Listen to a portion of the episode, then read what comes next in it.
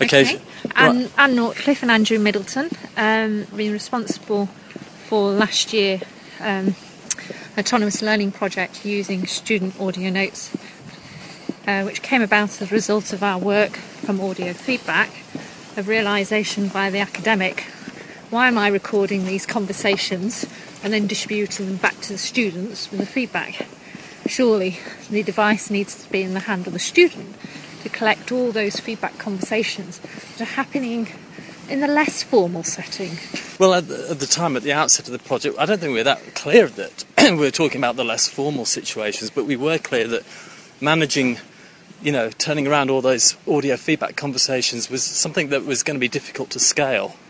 Yeah, I mean, but also I've been observing this, and that's what I wrote originally in the um, the bid, that, that I mean, conversations are happening all the time, and necessarily the students don't have that audio device with them, particularly with other academics who don't do audio feedback, but they'd had a valuable conversation and wanted that. And we were aware that it's a very uh, accessible device, um, and you know, as all the literature on audio feedback says, it's It's, it's, it makes a strong connection, uh, even when you can't be in the same place and at the same time. So we recognised that there was a lot of mileage in what audio feedback might be in that project. So, uh, actually, how did it go then, Anne? So we, we, we managed to get fifty, over fifty volunteers from across the institution. To, and on the first, when we issued the devices, many of their perceptions were in using a device to record lectures. By the time of the first survey, which was in the trimester of the project, that's actually how they were using it.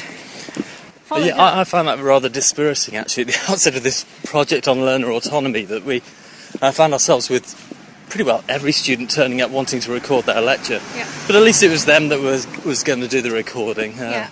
But by the time we got to the um, midway of the project and we did um, focus groups, yes, the students were often talking about using the device as an external memory aid dump, whether that was for personal notes, and they had ideas, or in recording lectures, or just recording group work conversations and wanted to be able to recall later what was said. They'd started to think about how in other ways that they may be able to use it. Some students started mentioning about tutorial groups, where it had been really useful to take on board some of the feedback that got in the session, or in their dissertation meetings with their supervisors to take feedback. So so the imagination there was still fairly tied to the formal learning yeah. environment, to the formal processes. But it was beginning to, they were beginning to recognise that some were already starting to abandon the lectures, saying, this isn't quite, this is too supplementary, too much work, and were moving away from it. They had one student reporting on creating her own revision notes and using the device. Another student slicing out from his lecture notes anything that was to do with the assessment and then listening to it when they were preparing the assessment. Okay, so back on the feedback focus, because we saw people gathering, gathering the world around them, the people around them using the device.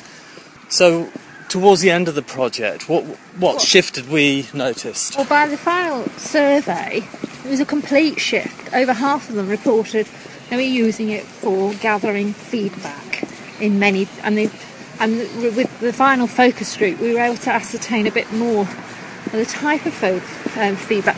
It was in many guises.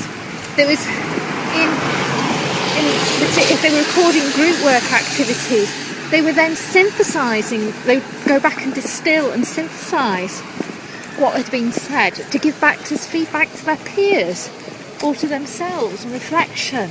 Now this, this is a really important part of our own conclusions, because a lot of them weren't um, necessarily making the most use of their recordings. You know, that shift from dumping and just collecting stuff, gathering stuff, if this is going to be of any value at all, then the students have to be encouraged and supported in re-engaging with their notes.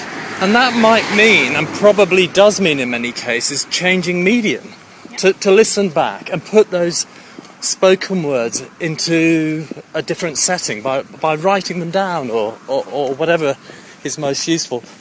But I, I think the idea that people are just getting feedback, listening to it on the bus, getting off the bus, and it's in one ear and out the other, there's a danger there. And so we would suggest that people using audio feedback really need to embed it properly and make sure students understand how they're meant to use it.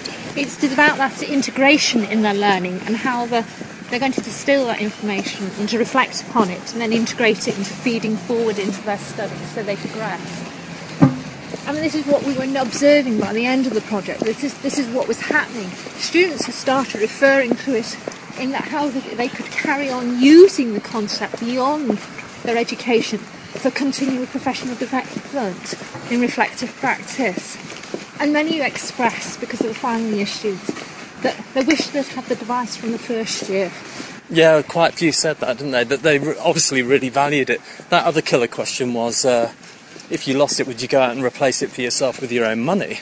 And we tended to get very positive responses to that question. So, you know, if we're estimating the value of this to the uh, fifty-two participants in the project, we can, we can say that the students were telling us they would replace it with their own money, money. Um, and, and that was quite telling. I think before we uh, reach the road ahead, uh, we should explain what we've just done. Uh, we set ourselves the challenge to record this case study between one road junction and another in this very informal learning environment.